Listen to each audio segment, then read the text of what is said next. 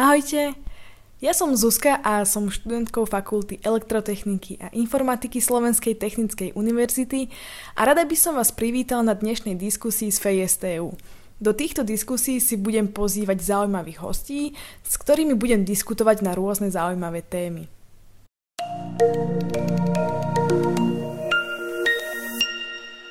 Dnešní hostia, alebo teda dnešným hostom a odborníkom na túto tému je z Fakulty elektrotechniky a informatiky STU a ja sa veľmi teším, že tu môžem privítať Martina Jagelku. Ahoj. Ahoj. A ďalej by som tu veľmi rada privítala môjho spolumoderátora, ktorým je tajomník fakulty Peter Miklovič. Vítaj. Čaute. Naposledy minulý týždeň sme rozoberali tému lekárskej elektroniky a, a rozprávali sme sa okrem iného aj o takej smart lekárskej elektronike, ktorá by nám vedela zlepšiť život alebo teda ho zľahčiť. A to tým, že by komunikovala data, ktoré nameria, že napríklad keď si odmerieme teplotu alebo tlak o, s nejakými inými zariadeniami a vedela by ich tam ukladať napríklad do mobilu, ako sme bežne zvyknutí. Alebo v prípade telemedicíny by sa to dokonca vedelo zobraziť o, aj nášmu lekárovi v zdravotnej karte. Ale posilne dať medzi rôznymi zariadeniami nie je len téma pri lekárskej elektronike, ale môžeme to využiť naozaj v každodennom živote a, a môžeme spraviť z takých úplne bežných zariadení smart zariadenia. A tieto zariadenia nám potom vedia naozaj do veľkej miery zľahčiť také každodenné činnosti. A to je práve tá dnešná téma internetu vecí, o ktorej sa porozprávame. Tak moja prvá otázka na teba, Martin, je, že čo je to vlastne ten internet veci tak vo všeobecnosti? A možno hneď taká druhá podotázka je, že, um, že čo sú to v úvodzovkách tie veci? A mohli by sme sa najprv zameriať na domácnosť alebo taký bežný život, aby sme, alebo aby si to každý vedel tak predstaviť, že čo to, čo to znamená. Áno, tak najlepšia otázka na začiatok, čo to je. A z toho môjho pohľadu alebo zo všeobecnosti a je to, je, sú to všetky veci, ktoré existujú, keď ich pripojíme na internet. A tieto veci vytvárajú potom tú nejakú celosvetovú sieť, ktorá produkuje dáta a tie dáta sa potom ďalej spracovávajú a tak ďalej. A keď to zoberieme teda z takého užšieho spektra a zameriame sa na nejakú domácnosť, tak tieto veci môžu byť od žiaroviek, zásuviek, cez kávovary, chladničky, v podstate čokoľvek, čo sa, čo sa v domácnosti používa.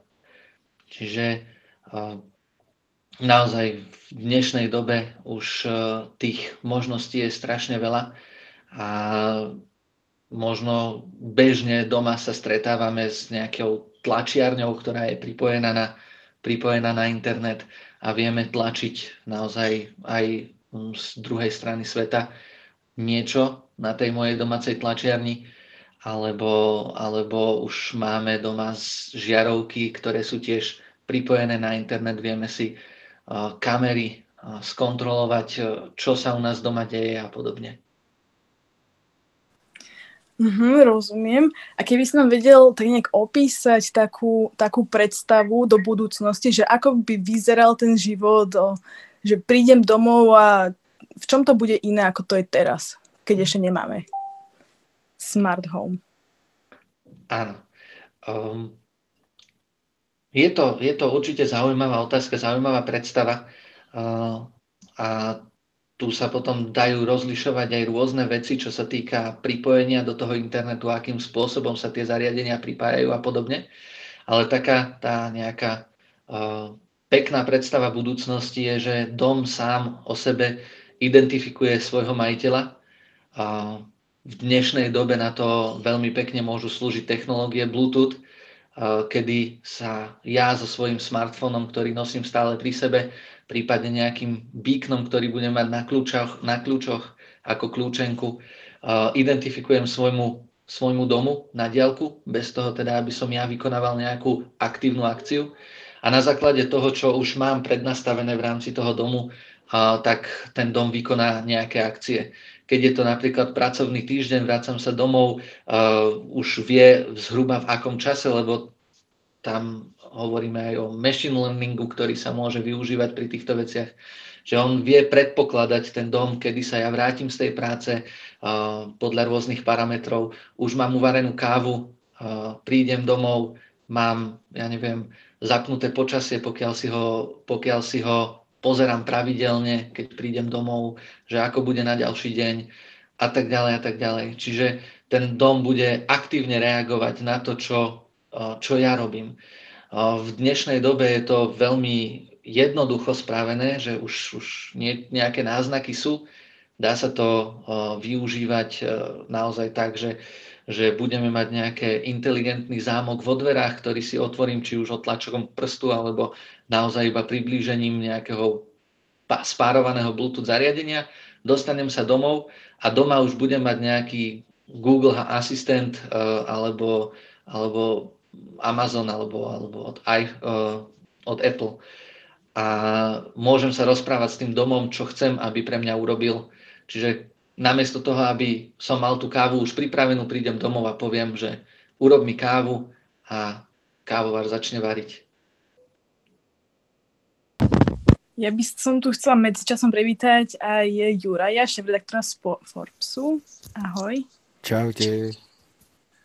No dobre, takže toto vyzerá ako veľmi pekná predstava každý asi rozumie to veľké množstvo výhod, že, že ktoré tieto zariadenia akoby so sebou tak prinášajú, ale, ale sú tu aj nejaké negatíva, alebo mňa asi ako prvé napadá pri týchto zariadeniach bezpečnosť, že, že ako sa nakladá s tými dátami v mojom živote, um, určite sa aj nejak zneužiť na rôzne účely, takže ako je to momentálne? Momentálne je toto naozaj veľká otázka, čo sa týka internetu veci. Uh, niekoľko rokov dozadu, keď sa to povedzme rozbiehalo, aj keď teraz to tiež nie je úplne rozbehnuté, ale uh, ten, to tempo rastu naozaj výrazne, výrazne stúpa, uh, tak kedysi sa bezpečnosť prakticky neriešila. Bolo to naozaj o tom, že niekto si potreboval pripojiť žiarovku na internet, a nikoho nezaujímalo to, že tá žiarovka je síce pripojená na internet, ale keď sa niekto dostane do tej žiarovky, nejaký útočník, tak má prístup do našej lokálnej siete a tým pádom môže čítať dáta, ktoré na tej sieti sú a podobne. Čiže toto sa naozaj neriešilo. Stávali sa aj také vtipné incidenty, som spomínal na začiatku tú tlačiareň, tak e, keď bola tlačiareň niekde v kancelárii zapnutá, nejaký hacker si ju našiel na internete, alebo častokrát neboli dobre zabezpečené, tak uh, mohol dať vytlačiť niekoľko stoviek strán, v podstate to, čo mala v zásobníku, tak mohla vytlačiť rôzne, rôzne texty, obrázky a čokoľvek. Čiže bolo to také vtipné incidenty sa stávali a teraz je tá otázka bezpečnosti naozaj na programe dňa. Všetci, už odkedy sa v podstate zaviedlo v Európe GDPR, tak e, sa témou bezpečnosti zaoberajú podstatne viac ako, podstatne viac ako predtým. Čiže e, je naozaj dôležité, aby tie dáta, ktoré táto, e, tento internet veci generuje, aby boli v bezpečí, aby sa k ním nedostal hocikto. Nehovorím teraz naozaj o tom, že, že keď mi niekto hekne zámok na dverách domu, takže sa dostane do môjho domu. Toto samozrejme sa snažili zabezpečiť už predtým ale ten zámok napríklad môže mať informácie, môže generovať. A možno to není ten zámok, ale obyčajný teplomer v domácnosti alebo, alebo tie svetla, ktoré generujú množstvo informácií, ktoré sa ukladajú niekde na servery a môže si na základe toho nejakí útočníci, povedzme zlodeji, nejaký taký sofistikovanejší, zistiť, že či v tej domácnosti sa kúri, či tam tým pádom niekto je, niekto žije, alebo je dlhodobejšie opustená tá domácnosť. Čiže vedia si takýmto spôsobom naplánovať rôzne, rôzne záťahy. Takže tá otázka bezpečnosti je teraz naozaj na programe dňa v rámci internetu vecí. No a keď si vlastne uh, hovoril, že žiarovka je pripojená na, na internet, tak ja som si to teraz predstavovala tak, že tie zariadenia nie sú same o sebe pripojené na internet, alebo teda neviem, ako to funguje. Ja som myslela, že oni sú nejak pospojené do nejakého jedného, nejakého centrálneho zariadenia, ktoré potom komunikuje s internetom, alebo oni sú ako keby samostatné jednotky. V tomto prípade záleží od prístupu, aký zvolí ten daný výrobca. Častokrát sa stretávame s tým, že tie E, zariadenia sú priamo pripojené na internet a sú pripojené väčšinou k domácej Wi-Fi sieti a v rámci tejto Wi-Fi siete, pokiaľ je to všetko dobre nastavené, tak nikto nemá prístup k tomu danému zariadeniu zvonku. Dá sa to potom nastaviť tak, aby napríklad ja konkrétne cez nejakú vpn som mal prístup k svojej domácej sieti a cez tú domácu sieť potom aj k daným zariadeniam, ktoré sú ktoré sú do tejto domácnosti pripojené. Ale áno, sú zariadenia aj také, ktoré využívajú tzv. huby, eh, ktoré fungujú iba ako nejaké komunikačné mosty medzi, medzi týmito zariadeniami inteligentnej domácnosti a internetom ako takým. Čiže na túto konektivitu využívajú iné efektívnejšie spôsoby komunikácie, ako je napríklad priamo Wi-Fi. Keď ide o zariadenia, ktoré sú trvalo pripojené do siete, tak tá Wi-Fi je úplne v pohode, nemá žiadny problém iný ako len spotrebu energie, ktorú do toho trochu vnáša. Ale ako náhle hovoríme o nejakých baterkových zariadeniach, tak tam sa naozaj z pravidla využívajú iné siete, ktoré sú menej energeticky náročné a, a takýmto spôsobom vedia komunikovať s internetom, keď majú teda ten hub, ktorý ktorý to koncentruje a posiela to ďalej.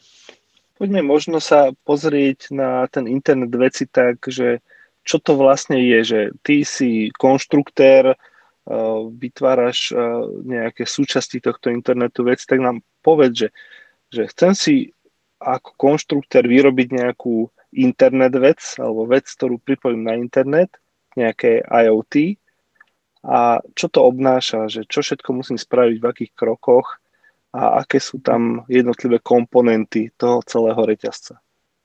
Áno. Mm, keď sa na to pozeráme z tejto strany, tak e, ako prvé je treba identifikovať tú vec, ktorú chcem pripojiť na internet. To znamená, že uh, buď mám už nejaké konkrétne zariadenie, že už ho buď vyrábam, alebo, alebo viem, čo chcem robiť, a toto zariadenie ďalej sa snažím nejakým spôsobom pripojiť na ten internet. Čiže na začiatku si identifikujem vec. Napríklad chcem uh, si merať teplotu v domácnosti. A teraz potrebujem si analyzovať uh, tento problém, túto, uh, túto činnosť, ktorú chcem robiť. Ako často chcem merať tú teplotu.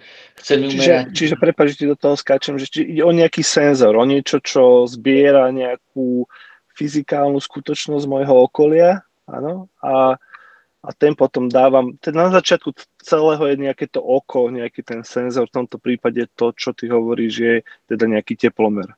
Áno. Dá sa pozerať na to aj ešte, teda to zariadenie, ktoré môžeme mať, tak nemusí byť samozrejme iba senzor. Môže to byť aj nejaký tzv. aktuátor, čiže niečo, čo vykonáva nejakú činnosť. Keď som hovoril o tom kávovare, tak kávovar je tiež nejaký ten aktuátor, čo vykoná nejakú činnosť na základe toho, čo chcem. Že nemusíme sa na to pozerať iba na uh, tú, z toho pohľadu tých senzorov, že iba sledujem svoje okolie, ale chcem aj niečo aktívne urobiť uh, vo svojom okolí. Čiže možno, že som neúplne šťastne začal s tým senzorom, ale naozaj pre tú predstavu je to akákoľvek vec. Čiže identifikujem si najprv tú vec, to je prvá, e, prvý krok, ktorý treba urobiť. E, a teraz, ak už mám tú vec identifikovanú, tak e, v rámci návrhu, pokiaľ tá vec ešte nebola vytvorená, napríklad ten senzor alebo ja neviem, inteligentná hlavica na nastavovanie, taká termostatická hlavica na no, počkaj, počkaj, neskáč, dneska hovoril si o teplomeri, zostaňme pri tom teplomeri, či z nejakého dôvodu si spomenul teplomer, tak mám a... teplomer. Dobre, a čo s ním ďalej? Takže mám teplomer, tento teplomer buď mám taký, ktorý už existuje, alebo ho musím vyrobiť. Pri, čo sa týka tej konštrukcie alebo toho, toho vývoja, tak treba si vždycky na začiatku povedať, že čo od toho chcem, čo od toho očakávam. A keď teraz hovoríme o tom teplomeri, tak očakávam od neho napríklad meranie teploty v rozsahu od minus 20 po plus 40 stupňov, lebo chcem merať napríklad exteriérovú teplotu. Chcem to mať v, s nejakou presnosťou, povedzme na desatinu stupňa. A potom môžem pozrieť na to, že či existuje niečo na trhu, čo nejaký senzor na trhu, ktorý splňa moju špecifikáciu. Ak existuje, mám vyhrané, lebo moja práca je oveľa jednoduchšia a tým pádom môžem začať pracovať na, tej, na, tej, na tom ďalšom kroku a to je konektivita do toho internetu. Čiže prvá časť je tá vec, ktorú chcem robiť a druhá časť je to pripojenie samotné. A teraz v rámci toho pripojenia môžem uvažovať zase rôznymi spôsobmi. A teraz, či idem pripájať tú tú moju vec bezdrôtovo. Z pravidla je to bezdrôtové pripojenie, najmä v, v tých bytoch a domoch, kde chceme tú inteligentnú domácnosť nejak vytvárať do už zabehnutej domácnosti, tak vtedy z pravidla používame bezdrôtové technológie. Čiže k tomu senzoru, ktorý sme si našli, je potrebná teda nejaká, nejaký modem, ktorým sa pripojím na tú nejakú bezdrotovú sieť. A tu môžeme pristúpiť k tomu tak, ako som už spomínal, že sa pripojím na nejakú domácu Wi-Fi sieť a všetko, čo potrebujem, mi poskytne tá nejaká tá moja sieť, ktorú mám už doma zavedenú. Alebo môžem k tomu pristúpiť tak, že sa budem pripájať priamo na internet. Čiže priamo tá vec sa bude pripájať na internet bez nejakého prostredníka. A na toto sa dajú teda využiť tie nové siete, ktoré sa, ktoré sa vytvárajú v rámci 4G sieti, sú to štandardizované, štandardizované tzv. LP1, čo je Low Power Wide Area Network siete, ktoré, ktoré už sú štandardizované napríklad v tejto 4G štandarde, ktorý máme teraz. Čiže to sú napríklad LTE Cat M alebo NB-IoT siete.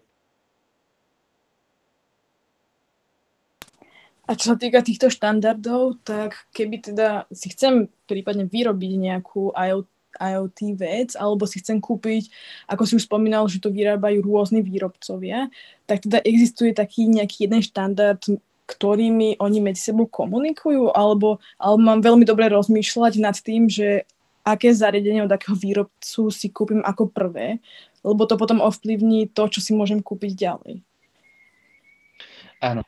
Keď sa na to pozeráme z toho pohľadu výrobcu, ako sme začali, čo teda Peťo, Peťo načrtol to svojou otázkou, tak v tomto prípade áno, výrobcovia sa snažia všetky tie nejaké štandardy splňať. Keď hovoríme o štandardoch konektivity, tak tam sú výrobcovia obmedzení tým, čo im poskytuje trh v rámci, v rámci pripojenia.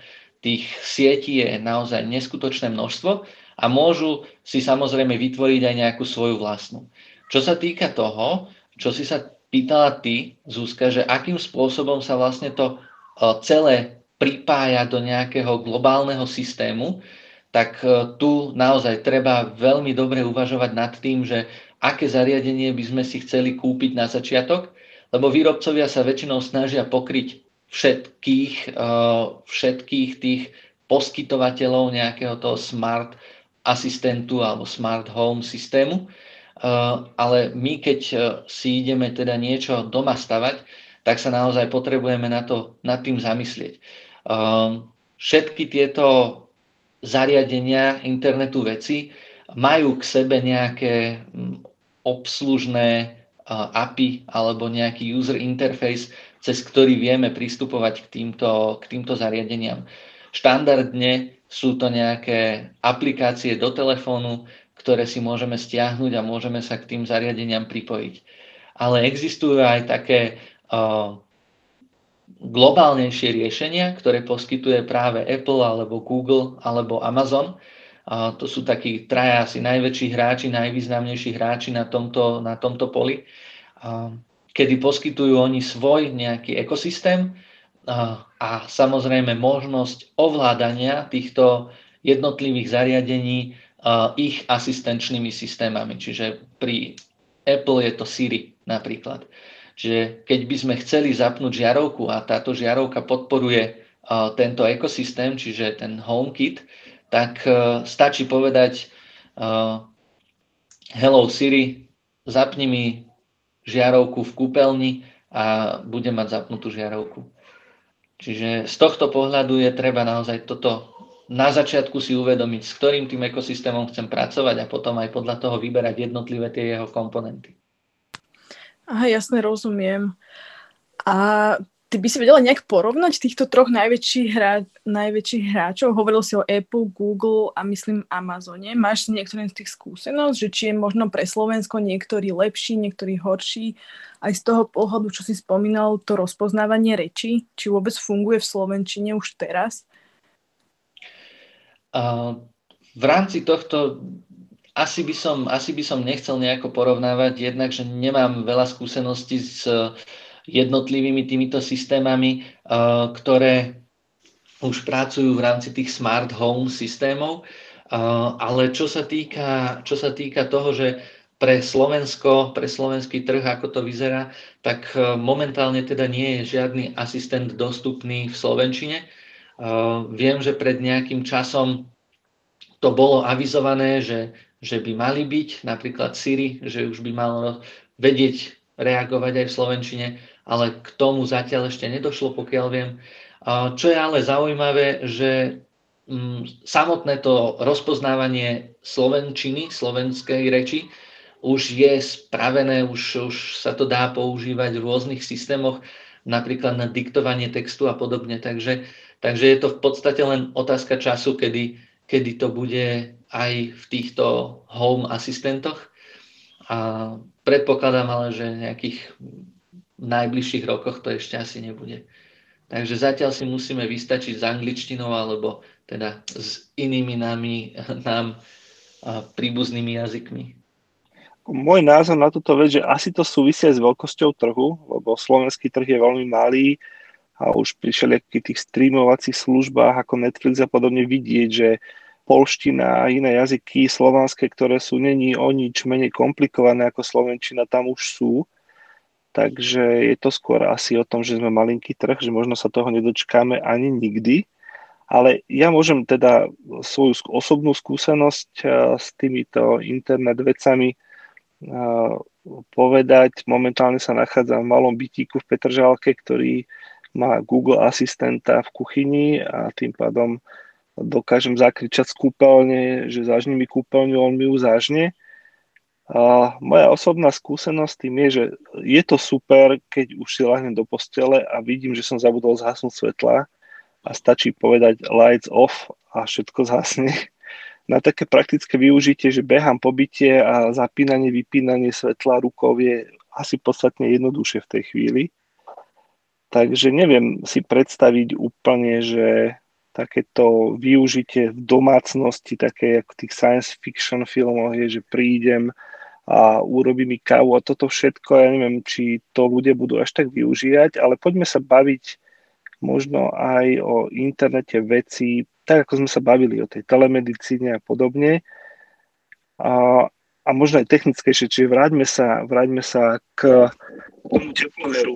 Už mám teda ten teplomer, už mám ten teplomer v rukách, už mi meria to, čo chce, minus 30 až plus 50 stupňov, lebo budem merať vonku, mám ho napojený na internet a teraz aké možnosti s ním mám? Čo, čo z toho obyčajného teplomeru ten internet veci urobí niečím viac?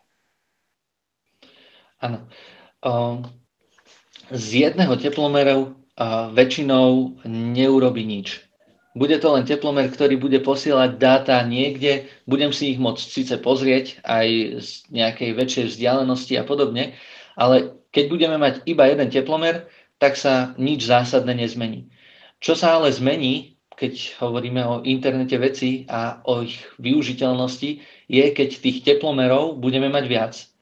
Budeme mať prehľad o tom, akú mapu teploty mám v rámci bytu alebo v rámci okolia bytu. Už budem vedieť prispôsobovať napríklad kúrenie v byte. A tu prichádzajú už na rad tie aktuátory, ktoré som spomínal. Čiže je potrebné k tým senzorom, ktoré sa iba pozerajú na to, čo je okolo nás, je potrebné pridať aj niečo, čo bude vykonávať nejakú akciu, nejakú činnosť. A to už môžu byť uh, tie inteligentné hlavice na radiátory, alebo, uh, alebo rolety na zatemňovanie okien a podobne.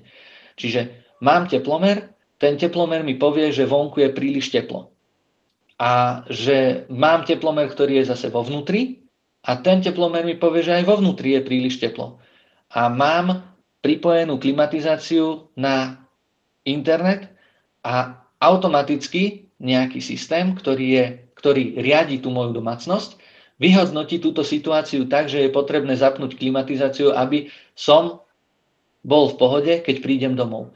Lebo momentálne je, ja neviem, 5 hodín večer a ten systém vie, že ja zhruba okolo 5. prichádzam domov. Čiže takýmto spôsobom sa z toho internetu vecí stáva naozaj užitočná vec, ktorú, ktorú môžu ľudia využívať. Čiže nejde iba o ten jeden teplomer a nejde dokonca ani iba o ten uh, nejaký aktuátor, nejaký člen, čo vykoná nejakú akciu, ale na to, aby sme to mohli naplno využívať, musí byť nejaký rozhodovací element, nejaký server, ktorý rozhodne za nás, čo sa má urobiť. Čo sa má urobiť kedy. Čiže senzory nám budú generovať množstvo dát, ktoré sa musia nejakým spôsobom spracovať niekde na serveri, kde sú tie výpočtové výkony dostatočné na to.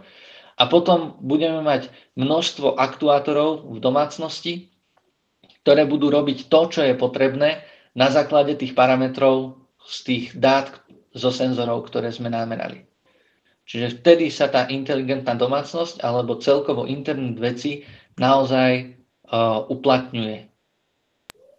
Rozumiem, čiže ušetrím veľké peniaze, možno čím väčšia budova, tak uh, tým viac ušetrených peniazí a, a veľký úžitok.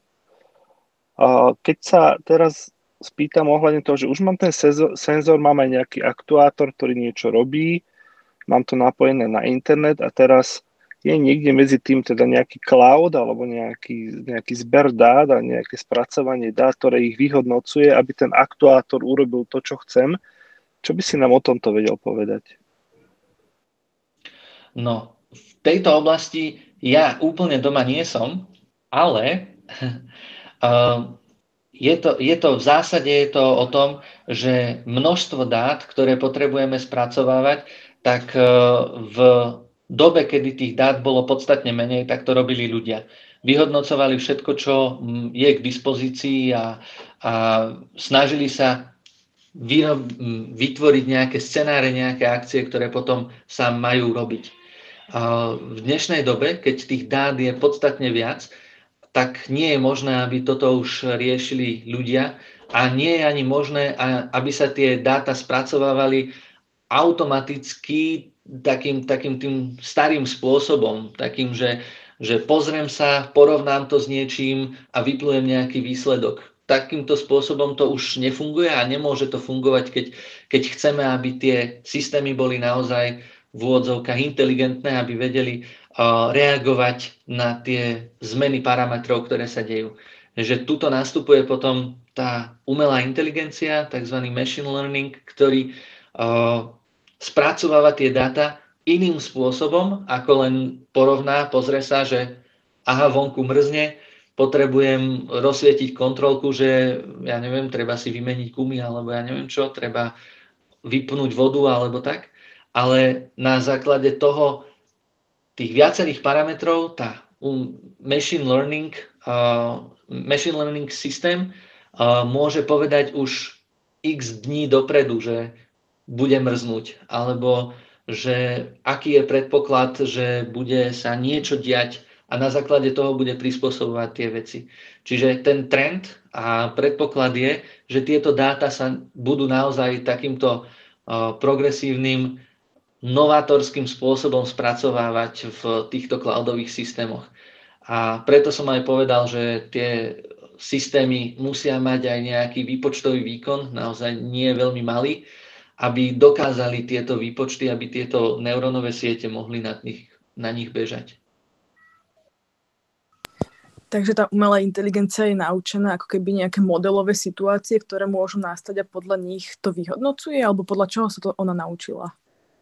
Ono to funguje v podstate rovnako ako s nami.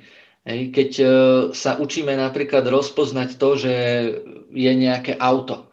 Pozrieme sa na nejaký obrázok, vidíme, že to má nejaké koliesko, je to spojené nejakými čiarkami a povieme si, že je to auto. Ale keby nám v tom momente ukázali, ja neviem, kamión alebo niečo úplne iné, čo síce je auto, ale teda nevyzerá to úplne veľmi ako auto, tak e, by sme sa nevedeli rozhodnúť, či to je auto alebo nie. Ale postupne, ako sme videli tisíce a tisíce rôznych obrázkov aut z rôznych uhlov, z rôznych smerov pri rôznych rýchlostiach, sme sa naučili rozoznať auto naozaj veľmi, veľmi dobre hej, za tie roky. A takýmto spôsobom funguje tá umelá inteligencia. My jej niečo ukážeme, ne, ukážeme jej teda buď modelovú situáciu, alebo jej ukážeme nejaký objekt, alebo nejaký uh, niečo a ona sa na základe toho jedného prípadu nedokáže rozhodnúť, dokáže iba povedať, že keď by sme sa tento konkrétny prípad znovu zopakoval, tak vie sa na základe toho rozhodnúť. Ale ona potrebuje rôzne prípady z rôznych uhlov, s rôznymi parametrami, aby sa dokázala relevantne rozhodnúť pre, pre danú situáciu urobiť tie najlepšie kroky. Čiže funguje to naozaj veľmi podobne ako ten, ako ten ľudský mozog. Aspoň teda ten trend je taký, samozrejme. Uh-huh. Téma umelej inteligencie je podľa mňa dosť zaujímavá, takže v budúcnosti určite spravíme aj diskusiu k tejto téme. O, máte ešte nejaké otázky? Kľudne aj poslucháči sa prihláste, ak máte ešte nejaké otázky na umelú inteligenciu v domácnosti. Lebo ak nie, tak by sme možno prešli k inej oblasti, internetu vecí. Ja viem, že vy na fakulte sa nevenujete tejto oblasti umelej inteligencie v domácnostiach, teda myslím. Um, tak by som sa chcela spýtať, že čomu sa venujete vy na fakulte, akému výskumu alebo akým projektom? U nás sa zameriavame najmä na uh, internet veci, čo sa týka tej senzorickej časti. Čiže to, čo sme aj to, čo aj som spomínal na začiatku a prečo stále hovorím o tom meraní teploty a podobne, lebo toto je asi mojej nejakej odbornosti najbližšie. Čiže to, čo vytvárame u nás na fakulte, sú rôzne, rôzne senzorické systémy, ktoré sa spájajú rôznymi sieťami a vytvárame takýmto spôsobom množstvo dát, ktoré potom je potrebné spracovávať. Čiže Tomu spracovávaniu dát sa až toľko nevenujeme, na to máme partnerov, s ktorými spolupracujeme, ale tie samotné senzory a senzorické systémy, tak na tom pracujeme. A keď by som povedal tak konkrétnejšie, tak máme rozpracovaný projekt napríklad, ktorý dokáže snímať obsadenosť parkovacieho miesta trošku iným spôsobom, ako je to štandardne, povedzme, nejakých nákupných centrách a podobne. A tým, že je to teda internet veci, každý jeden z tých našich senzorov, ktorý vyrábame v tomto prípade, je pripojený priamo na internet, priamo posiela dáta do toho cloudového systému, kde sa tie dáta potom vyhodnocujú a zobrazujú. Čiže toto je jedna z vecí, na ktorých robíme. Okrem toho, áno? Ja keď som bol malý chlapec, rád som rozoberal veci. Poďme rozobrať ten tvoj parkovací senzor. Čo v ňom nájdeme, ako vyzerá a kam ho dávaš, čo s ním robíš a, a ako viem, alebo ako ten senzor vie, že, že som zaparkoval. Áno. Toto je veľmi dobrá otázka, samozrejme. A tento náš parkovací senzor, nakoľko na trhu sú podobné riešenia, samozrejme, nie sme úplne prví ani, ani úplne jedineční. V čom sme ale naozaj taký unikát je v tom tvare toho parkovacieho senzora. Náš parkovací senzor vyzerá ako rúrka, ktorá sa vloží do parkovacieho miesta, čiže vloží sa pod povrch a je tam povedzme nejakých 5 rokov, 7 rokov a žije si zo svojej baterky a posiela informácie o tom, či nad ním parkuje auto alebo nie. Keby sme ho rozobrali, tak tento parkovací senzor teda sa skladá, jeho objem, z veľkej časti z batérie. Na to, aby mohla takáto vec fungovať niekoľko rokov, tak je naozaj potrebná veľká batéria a ak nepreženiem asi 80% priestoru, ktorý máme v tom parkovacom senzore, je vyplnený batériou.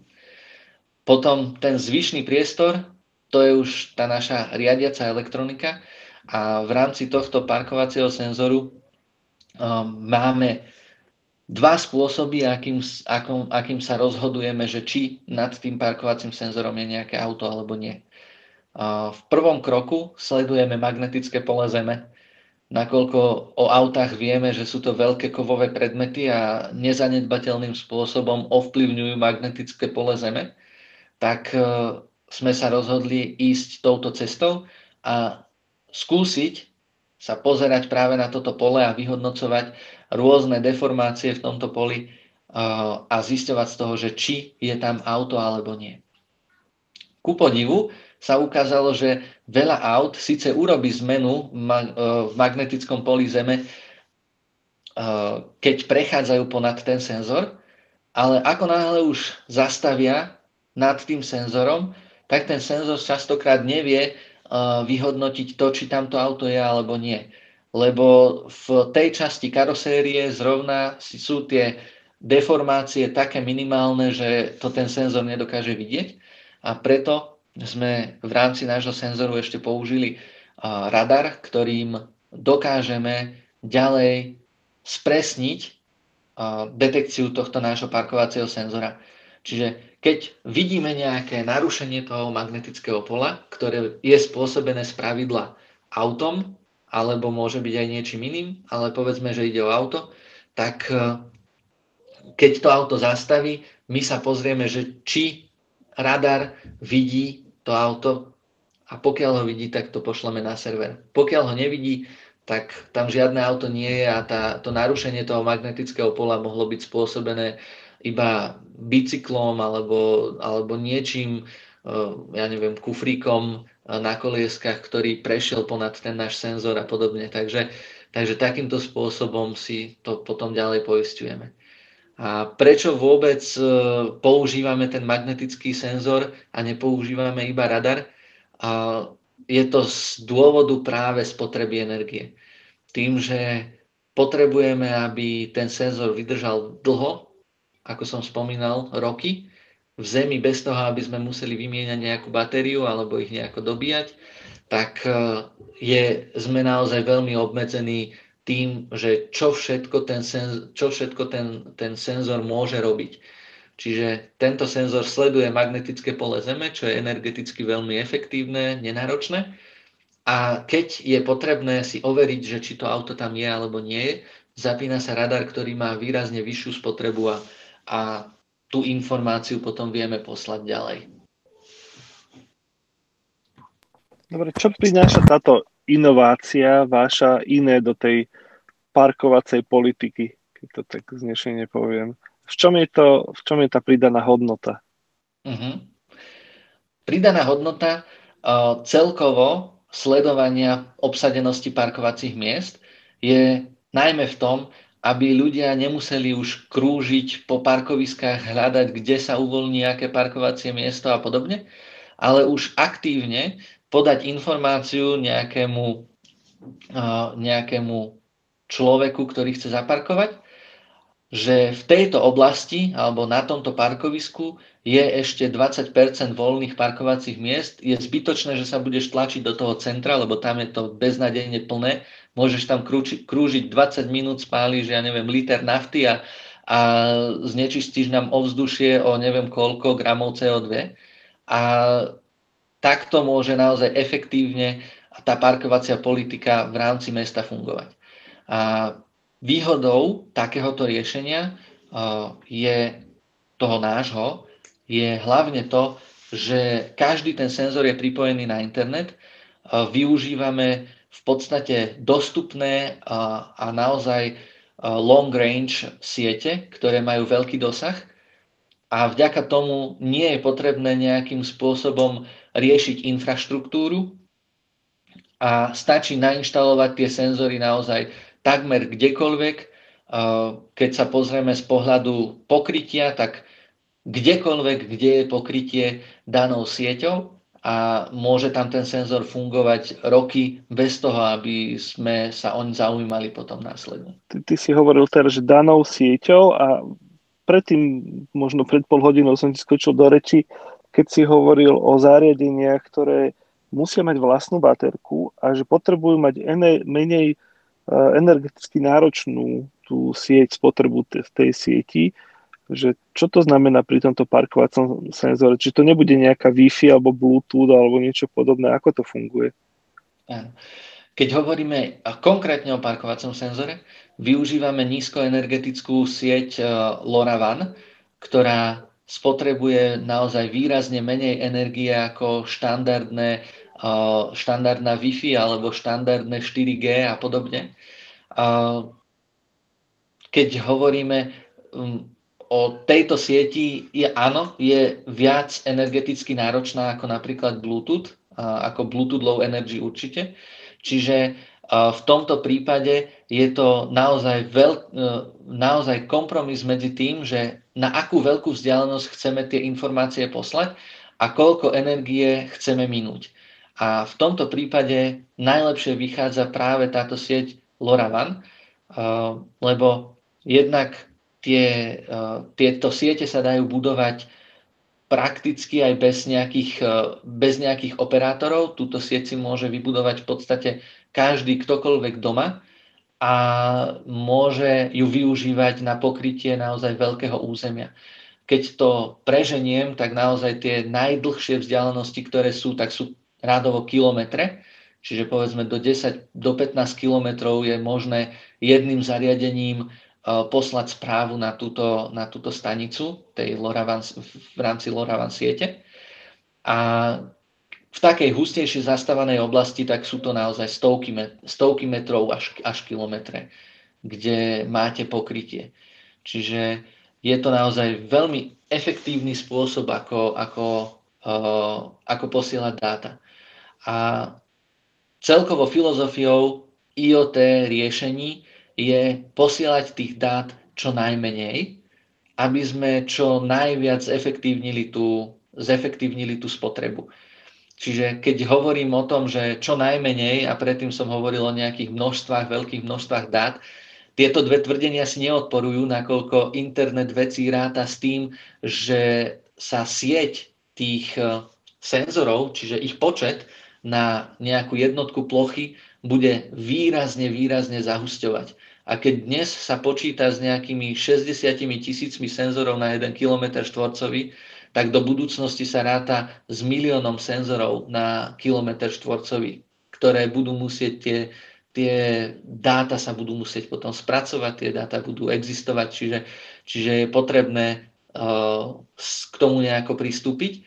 Aj napriek tomu, že jeden ten náš senzor za deň pošle povedzme 25-50 správ, tak e, čo nie je príliš veľa, ale keď si predstavíme, že máme parkovisko v meste, kde má, ja neviem, mesto 10 tisíc parkovacích miest alebo koľko, tak tých dát v konečnom dôsledku bude naozaj veľmi veľa.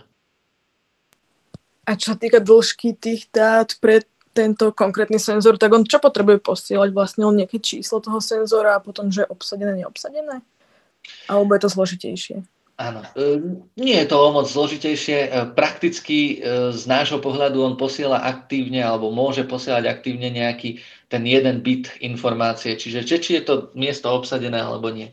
Samozrejme z praktického hľadiska je dobre využiť aspoň jeden byte informácie, kde ich máme 8 tých bitov, a, a máme viac informácií o tom, čo sa deje v tom senzore. A samozrejme, čím menej dát budeme posielať, tým je to energeticky efektívnejšie. Každý senzor má svoje unikátne číslo, ktorým si podpisuje správy a tak ďalej. Čiže identifikáciu toho senzora my nemusíme reálne riešiť, lebo to sa rieši na úrovni tej konektivity. Čiže z nášho pohľadu my využívame povedzme 1, 2, možno 3 bajty informácie v závislosti od toho, že, že čo konkrétne potrebujeme z toho senzora vyťahnuť. A tie zvyšné dáta, ktoré tam sú, tak to, je, to sú tie sieťové dáta, ktoré, ktoré vstupujú ktoré tam, ktoré tam vstupujú z toho dôvodu, aby tá konektivita bola, bola stabilná, aby, aby tam nedochádzalo k nejakým stratám dát, aby sme vedeli, keď dôjde k nejakej strate a podobne. Čiže keď poviem, že tam je tých bajtov, ale rádovo tiež jednotky, tak možno, ja neviem, 12 do 20 bajtov sa takýmto spôsobom používa teda ďalej. Ja možno ešte taká otázka, lebo neviem si to úplne predstaviť. Na jednu stranu si povedal, že ten senzor je v zemi, na druhú stranu musí komunikovať s nejakou sieťou a ešte na tretiu um, každých 5 až 7 rokov ho treba vymieňať, takže asi nemôže byť úplne v zemi, on nejak aj trčí, alebo ako to vyzerá už v praxi? Toto naše riešenie v praxi vyzerá tak, že je úplne v zemi, je zaliaté zalievacou hmotou, ktorá je tvrdá Nehovorím, že sa nedá vybrať tá hmota, čiže takýmto spôsobom je potom riešená jeho výmena alebo výmena batérie, že tá hmota, ktorou je to zaliaté, tá sa dá von a celý senzor sa potom dá vybrať z nejakého lôžka, ktoré, ktoré je tam vytvorené. A čo sa týka tej konektivity, tak toto je naozaj kľúčová vec, ktorá nám zabrala mm, relatívne dlhý čas vývoja a to bolo práve to, akým spôsobom poslať dáta spod tej zeme. Lebo toto naozaj nie je úplne jednoduché a najmä keď ide o frekvenčné spektrum, ktoré používame my, my používame frekvencie vo voľnom pásme, v rámci Európy je to 868 MHz, čo je frekvencia taká, ktorá už nemá úplne, úplne dobrú tú penetráciu prostredia, takže, takže je dosť zarušená z nášho nejakého výskumu alebo z takého prieskumu, ktorý sme si robili, tak nám to vychádzalo, že my strácame polovicu výkonu vysielacieho, že keď sa ten senzor dostane o centimetr hlbšie do zeme. Čiže každý centimetr je polovica z výkonu dole. Takže s týmto sme naozaj bojovali dosť dlho. Máme navrhnuté špeciálne antény, ktoré, ktoré zvládajú toto vysielanie, aby, aby sme dokázali tie senzory naozaj umiestniť kdekoľvek a nemuseli eh, každých, ja neviem, 100 metrov dávať novú stanicu na, na komunikáciu. Takže... V minulom podcaste sme tu mali eh, Tona Kuzmu, neviem, či je zrovna úplne, že z tvojho tvorivého týmu, ale minimálne viem, že sa poznáte. A teda on nám vysvetloval, že asi kedy sa taký študent na fakulte elektrotechniky a informatiky dostane k takejto tvorivej činnosti, najmä je to už v tom doktorárskom štúdiu, tí šikovnejší možno aj skôr, ty za svoje pôsobenie na fakulte si asi videl už veľa vecí, veľa vecí ste vyrobili. Čo je taká tá tvoja topka? Že tak toto si doteraz pamätám, že pri tomto som sa najviac naučil a bolo to veľmi zaujímavé. Asi najviac som sa naučil práve pri tomto parkovacom senzore, lebo je to, je to vec, ktorú riešime už niekoľko rokov a je to nápad, ktorý prišiel, neviem, na nešťastie možno, ale možno aj na šťastie z mojej hlavy a ešte si pamätám dodnes e, to, ako som sedel s Maťom Donovalom a vysvetloval som mu, že, že však toto je super, toto, toto poďme do toho, však toto by sme vedeli spraviť, to nebude až také ťažké. No a potom e, sme s tým naozaj reálne začali, začali sme to vyvíjať, začali sme na tom robiť a zistili sme, že tam je kopec vecí, s ktorými sme nepočítali a kopec vecí, ktoré sme sa naozaj museli krvopotne naučiť a na nešťastie naučiť na vlastných chybách. Čiže aby sme dostali ten senzor do toho stavu, ktorý je teraz, tak e, nám to naozaj trvalo, trvalo veľa krokov mimo, veľa slepých uličiek a podobne. Takže toto bol asi ten najväčší projekt, ktorý, ktorý ma najviac naučil. A kedy prišiel tento nápad? Koľko už to je rokov? No, sú to už asi 3 roky pred Vianocami, čiže, čiže 2018, asi tak nejako. A momentálne ste v akej fázi vývoja, alebo už teda to implementujete do praxe, že už sú nejaké parkoviska, kde tento senzor používajú? Momentálne sme v stave, kedy uh, ladíme ten senzor. Už máme verím, že vychytané všetky chyby. To znamená, že teraz vlastne uh, osádzame parkovisko alebo budeme osádzať parkovisko pred našou fakultou, priamo pred blokom E. Potom by mal nasledovať ďalší krok, uh, osadiť parkovisko pred uh, fakultou informatiky a informačných technológií, kde budeme sledovať už také reálne nasadenie a potom by sme mali už e, v rámci komunikácie s hlavným mestom Bratislava, ktoré nám poskytnú, alebo mali by nám poskytnúť niekoľko desiatok parkovacích miest v rámci Bratislavy, ktoré by sme chceli potom po, do, konca, do konca tohto roka pokryť senzormi. A to už by malo byť také reálne nasadenie, z ktorého už budú také výstupy, aby sme, aby sme vedeli ten senzor prípadne posunúť aj niekam ďalej. Čiže to je taký roadmap.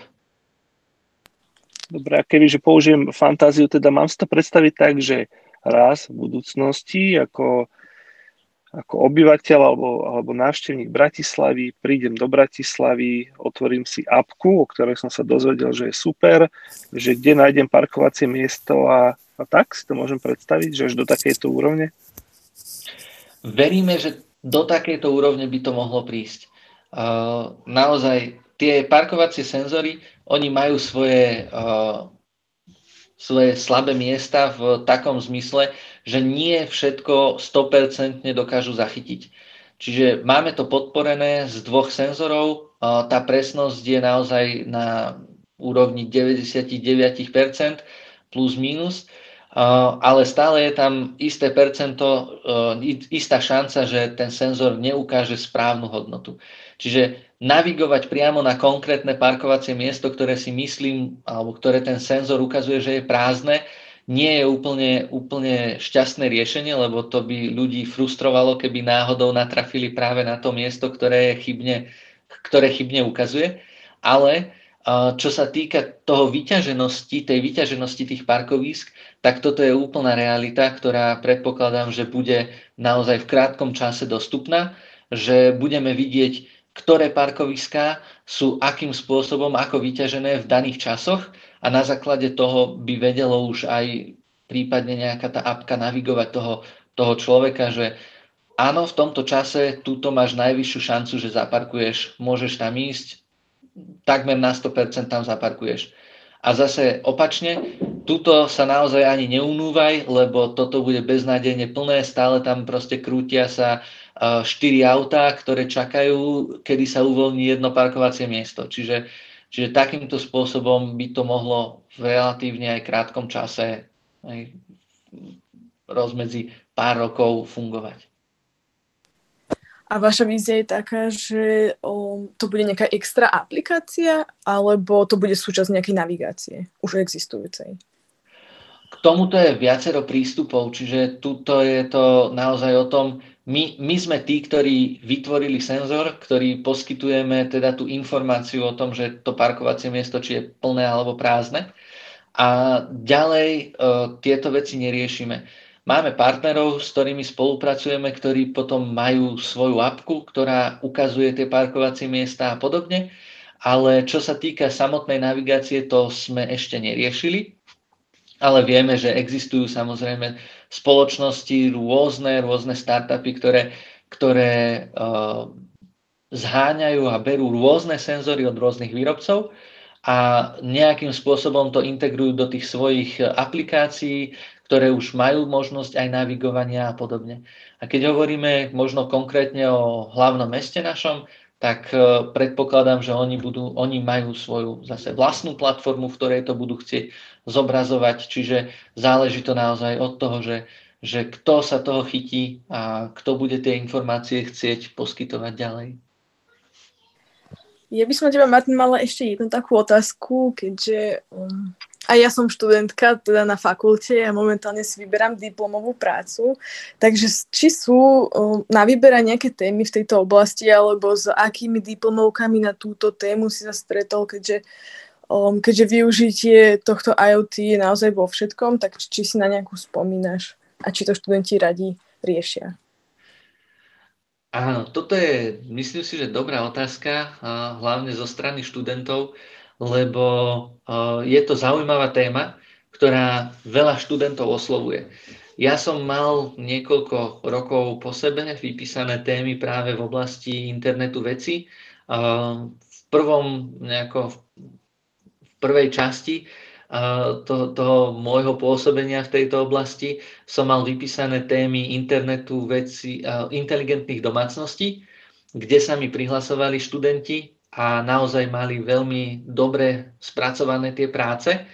Um, si spomínam na jedného študenta, ktorý, uh, ktorý tú moju predstavu, ktorú som tam mal, naozaj veľmi dobre naplnil a prepracoval to tak, že, že vytvoril v podstate komplet celú sieť, postavenú teda na takom proprietárnom protokole, ktorý, ktorý sme tam použili a on nakodil komplet celú tú sieťovú časť, ktorá vlastne komunikovala medzi jednotlivými tými zariadeniami a posielala tie informácie potom ďalej už do nejakej štandardnej aplikácie serverovej, ktorá to dokázala spracovávať. Čiže toto veľmi dobre vyriešil. Mal som študenta, ktorý v rámci tejto oblasti tiež urobil dosť dobrú robotu, kedy navrhol hardware takého inteligentného svietidla, ktoré komunikovalo nie cez to RF, e, nie v rámci RF pásma, v takom tom zmysle, ako poznáme, alebo ako si to predstavujeme, ale využíval e, infračervené svetlo na to, aby komunikoval medzi tými jednotlivými zariadeniami. A naozaj sa mu to podarilo, tiež to urobil celkom pekne a fungovalo to v podstate tak, ako diaľkové ovládanie od televízora, až na to, že na to, aby sme sa dostali niekde ďalej od toho povedzme vypínača, ktorý tú informáciu vysielal, tak sme potrebovali vytvoriť tak, také, taký spôsob šírenia tej informácie v takých vlnách.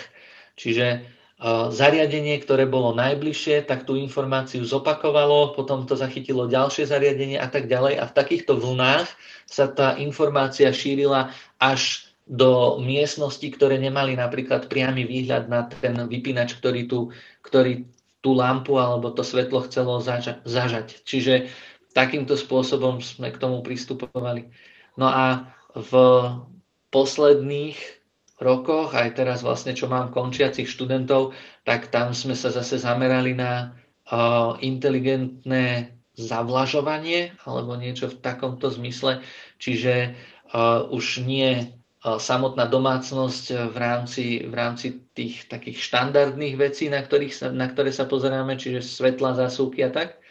Ale teraz vlastne študenti dokončujú práve zavlažovanie s tým, že jeden má zavlažovanie takého kvetinača, úplne automatické, podľa toho, ako sa nastaví typ rastliny, tak, tak podľa toho by sa uh, malo zavlažovať a už ten kvetinač samotný sa o to postará.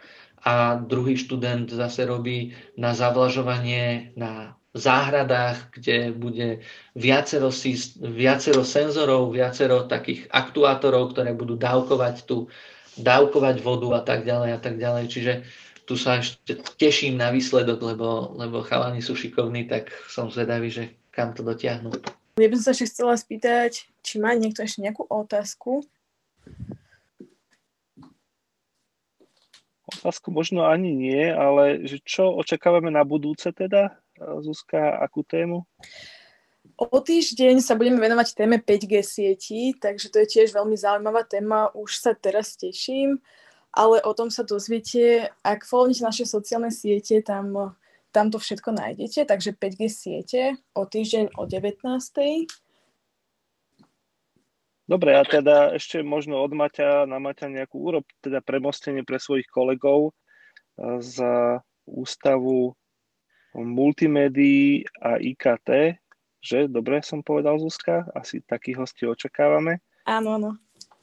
Takže čo, má, to, má tie 5, 5G sieť, má niečo spoločné s internetom veci? Je to vôbec na niečo a nezomreme z toho všetci?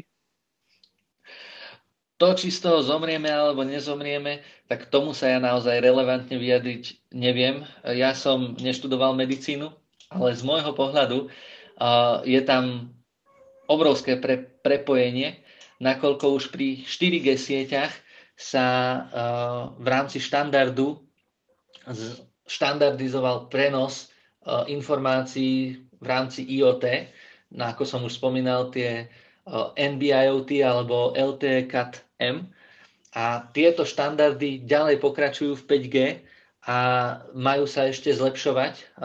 Nie len teda to, že zariadenia, ktoré fungujú teraz, budú fungovať aj potom a v rámci nejakej spätnej kompatibility, ale budú sa vytvárať nové možnosti, nové uh, spôsoby uh, využitia práve týchto, týchto um, nových sietí, nakoľko teda 5G sieť bude umož- umožní pripojenie s veľmi nízkou latenciou, tým pádom tie informácie budú takmer okamžité a naozaj sa na ne bude dať spolahnuť, že tam nebude žiadne nejaké, nejaké uh, dlhé čakacie doby na danú informáciu. Takže v to, z tohto pohľadu to bude naozaj revolúcia. Dobre, tak tak ja ti veľmi pekne ďakujem, že si si našiel na túto diskusiu čas a zároveň aj prajem všetko dobré s parkovacím senzorom, nech sa všetko podarí a budeme určite sledovať, ako sa to hýbe ďalej. A ja sa teda už asi um, sa všetci rozlúčime, tak ďakujem veľmi pekne, že ste nás počúvali a počujeme sa o týždeň. Tak peknú nedelu. Majte sa pekne, čaute. Čaute. Ďakujem.